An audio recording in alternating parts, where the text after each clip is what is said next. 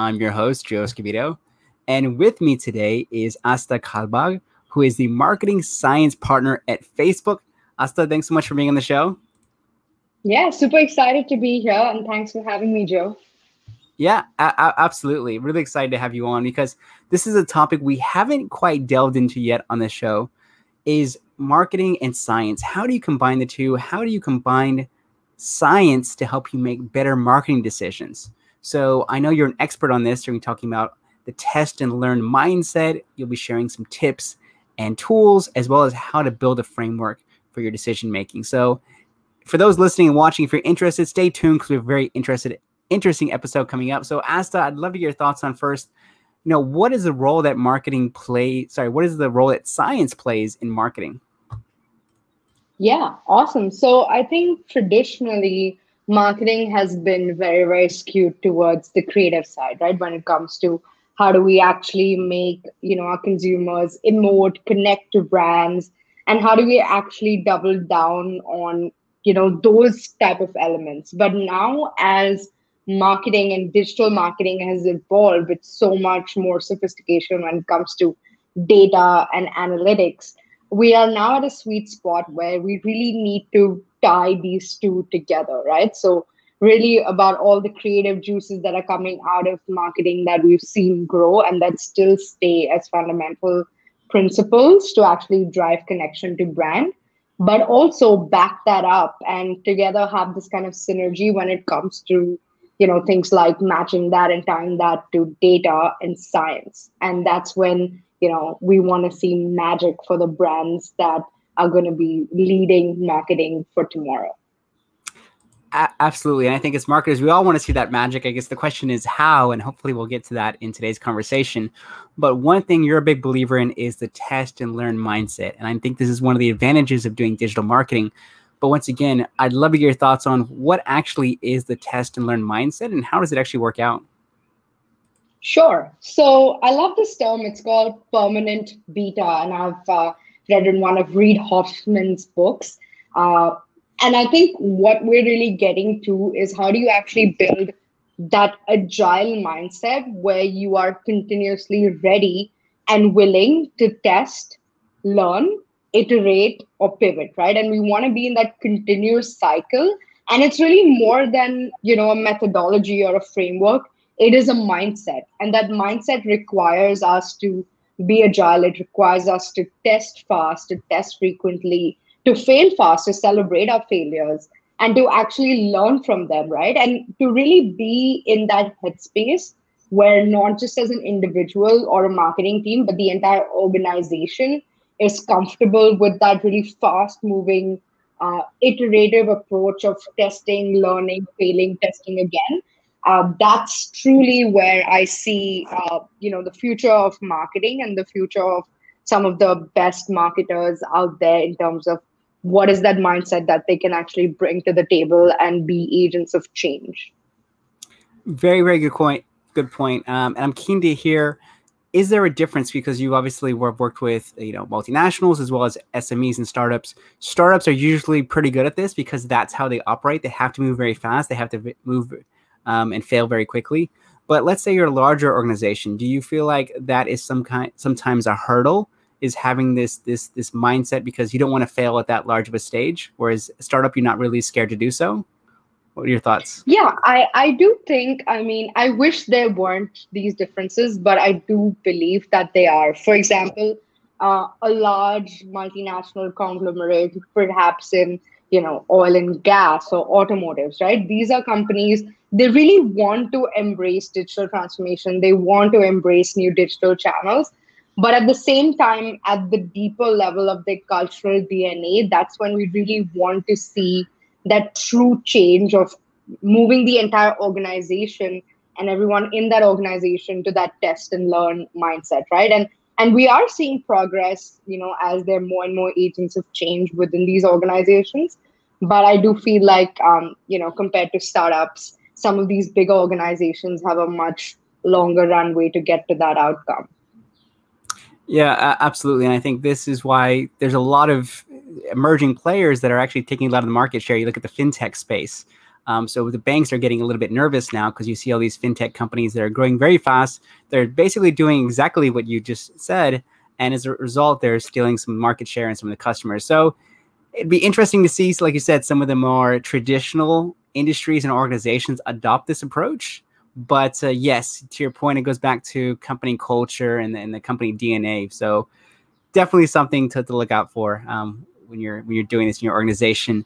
Um, another thing I'd love to get your thoughts on is tips and tools because I think everyone here they may not come from a marketing science background, but they're wondering, you know what, how do I implement this within my organization?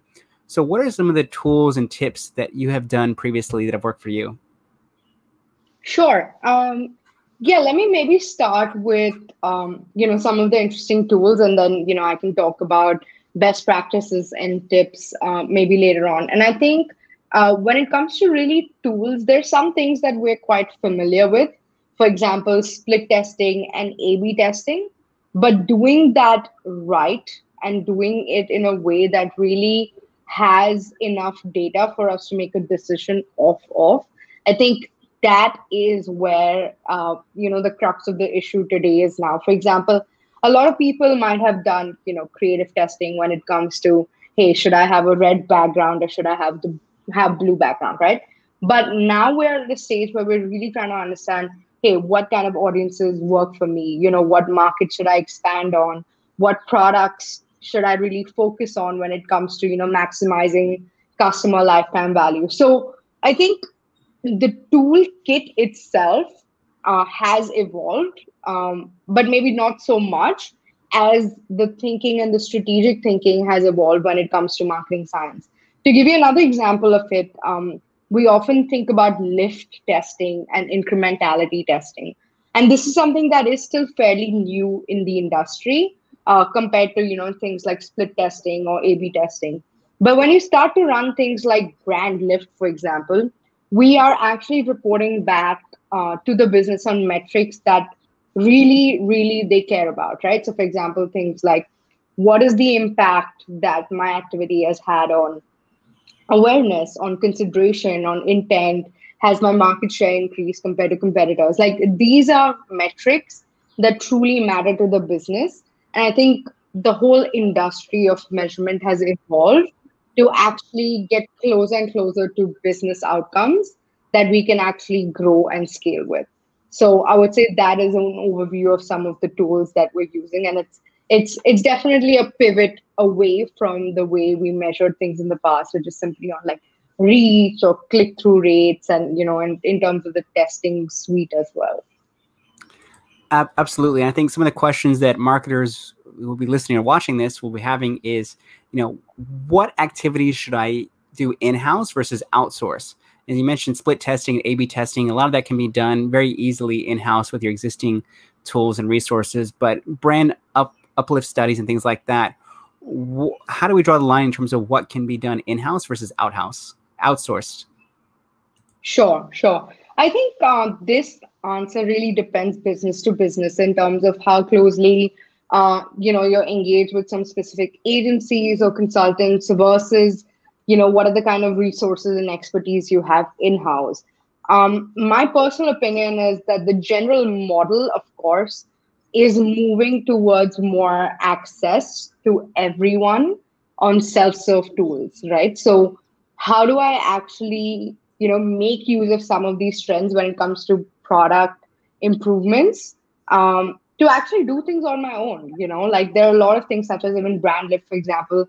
You can now set up simply i mean because i, I work at facebook you can simply set up uh, with an ads manager on facebook right? So it doesn't you don't have to go to some of these big market research companies to you know get some of these answers. You can start to be ahead of the curve when it comes to product uh, improvements and try and see how much easier and easier it's getting for everyone to measure in a very very easy and simplistic way. That, that's a good point and i'm ex linkedin so i think i can relate to that and one thing that we always recommend is to experiment with different formats as well because you know what there's some things you can experiment with your own in-house resources and tools but if you're using third party you know social media platforms like linkedin or facebook they have a lot of different formats when it comes to uh, the content formats in terms of targeting, in terms of all these different parameters. So that really plays a role in terms of experimentation, seeing what works, what doesn't work, um, and ultimately whether you're reaching the right audience in the right way. So that's what we did previously.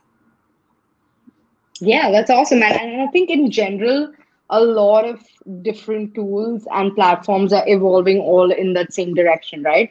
Which is really to give more power to the advertisers for them to be able to build, execute, learn, analyze campaign and campaign results on their own. And I think the world is going to move towards that direction about, you know, how do we actually get to that outcome or those real time results as soon as possible to make decisions. And the focus is going to move away from just, you know, setup, execution, changing bids to, you know, a world where we really start to understand results, start to analyze them, understand if it's valid or not valid, and focus our efforts on making business decisions based on those numbers.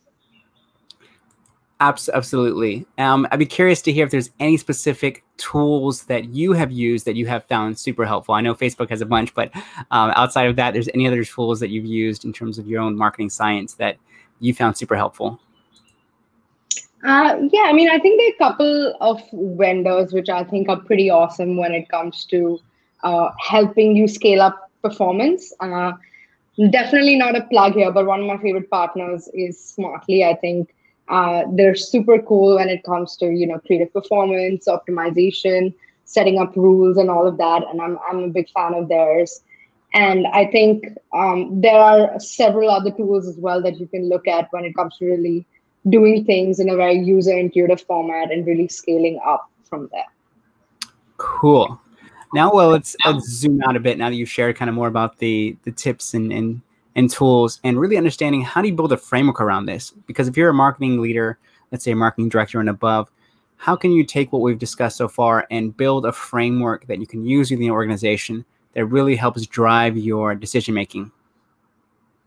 Sure. So I think um, one of the things that really needs much more focus and and I think time is really building that strategy and framework, as you clearly highlighted. Um, and the way to do that is actually through you know these learning maps or learning journeys, right? Where we highlight, let's say, three or five key pillars. You know, things like learning on creative, learning on audiences, learning on the right product mix, for example and then within these three or four pillars, within let's say a six month period, we have very strict goals in terms of what are the different tests that we want to run, what are some of the outcomes that we're expecting, and based on that, what are some of the business decisions that it's going to drive. Because sometimes we kind of get into this infinite loop of like, hey, I want to test this versus that, this versus that, and we get so excited. Uh, but a lot of that really doesn't have an outcome. And what I really feel like we need to focus on is this outcome oriented testing journey, uh, which really needs to be built out at the beginning of a half and then execute it against. And as we're learning, to actually feed that back to the business to either make certain changes in the way you're optimizing performance or make changes in the way we're allocating budgets or make changes in the way that we're spreading across different media channels as well. So it sounds like it's the traditional scientist approach. You come up with your hypothesis, you you map it out to outcomes, you try to anticipate what that outcome would be, and then you work backwards from there. It sounds like.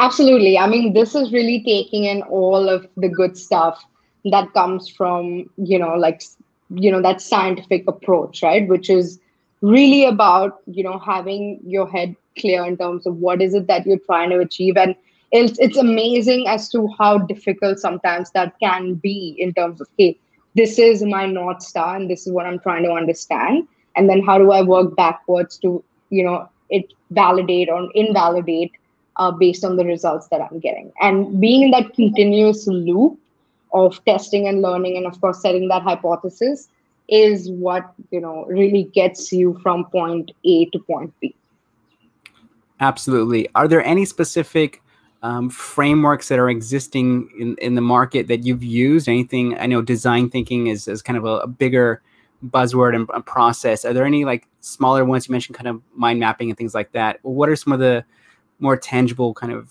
frameworks that you've used previously?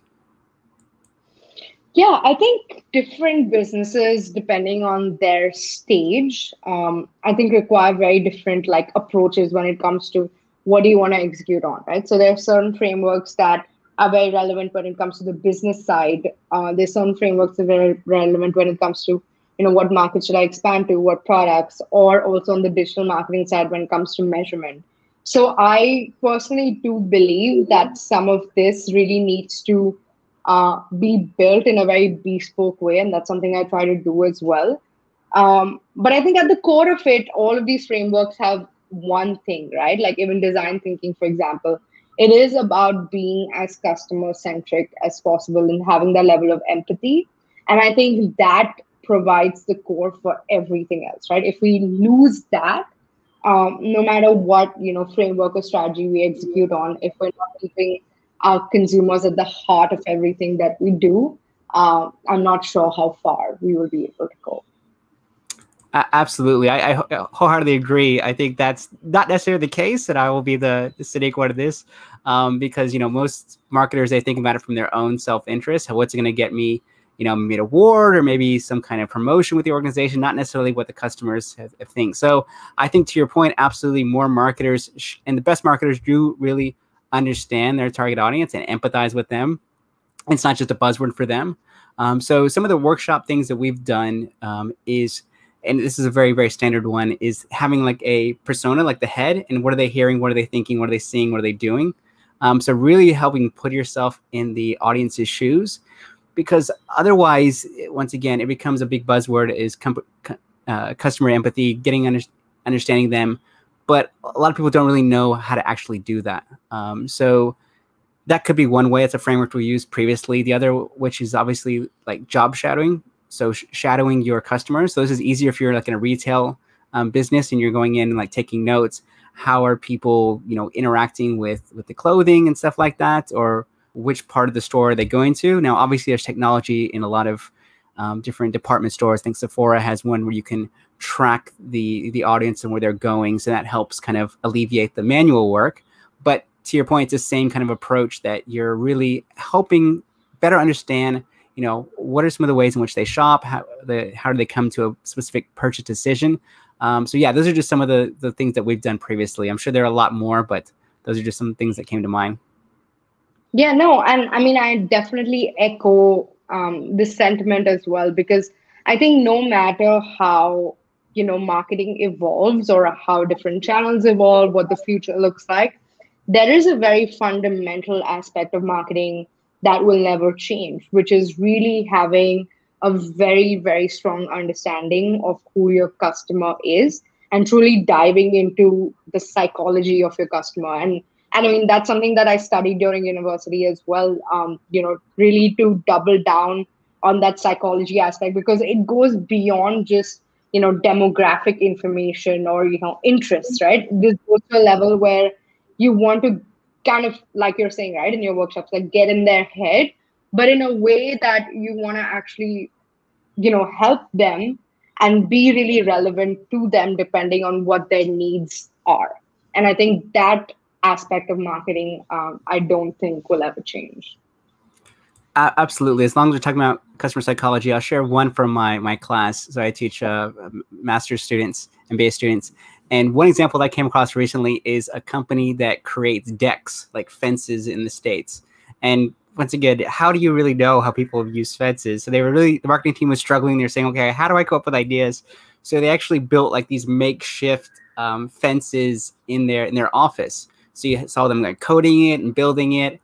And once again, it, it really, really helps you better understand what are the the labor, what is the the pain of of building, painting your own deck and setting it up. Um, so they actually did it themselves, like a smaller version that once again is one of the best ways because you're literally putting yourself in your, your audience's shoes. And then from there you can tweak either your products or your messages and your sales and things like that. So that was one of my favorite examples that I saw recently. yeah, thanks for sharing, Joe. That's awesome. Wonderful. Um, I'd love to get your thoughts on if you any advice for anyone who's embarking on marketing science. What is one thing that you would tell them? I think I would say uh, be comfortable with failures. I think in in this journey and i think in the evolution of marketing today and marketing of of the future like it's one of the most dynamic industries to be in. And what is our version of truth yesterday might not be a version of truth tomorrow. So having that learning approach and also being very comfortable to fail like not every test not everything that you try is going to work. But at the end of the day where we want to get to is what have we learned from it?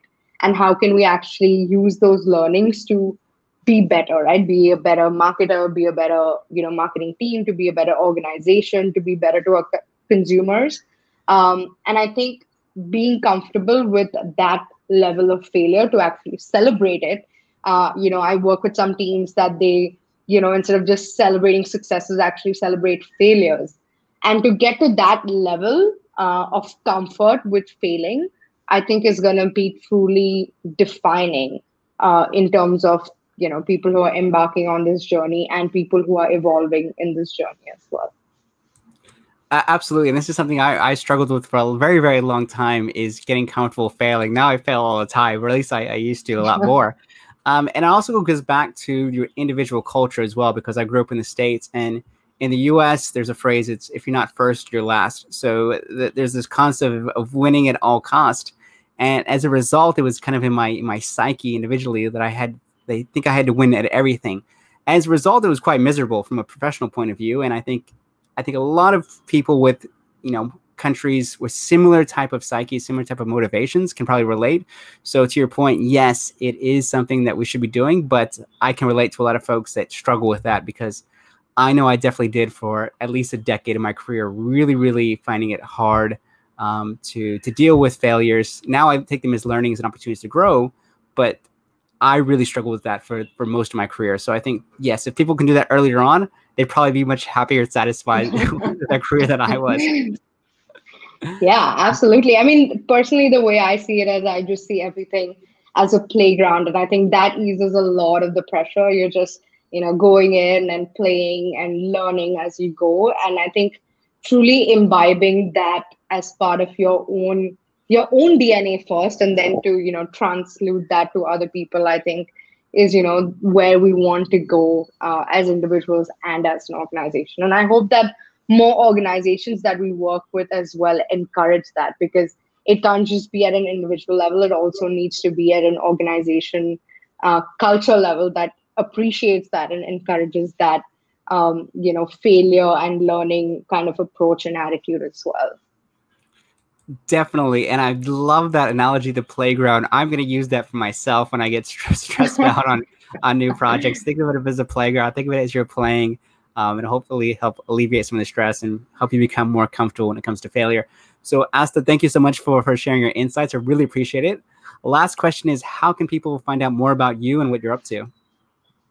Awesome. Yeah. So, definitely, um, I write a blog that's read in about 150 countries.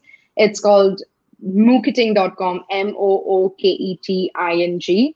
Uh, so that's where I post all the cool stuff that's happening in the industry and my point of view and take on different things. Uh, and definitely connect with me on LinkedIn. Super happy to hear and brainstorm as well at Astha Kalbag. Uh, so I'm pretty sure Joe will post that as well, but it is A S T H A.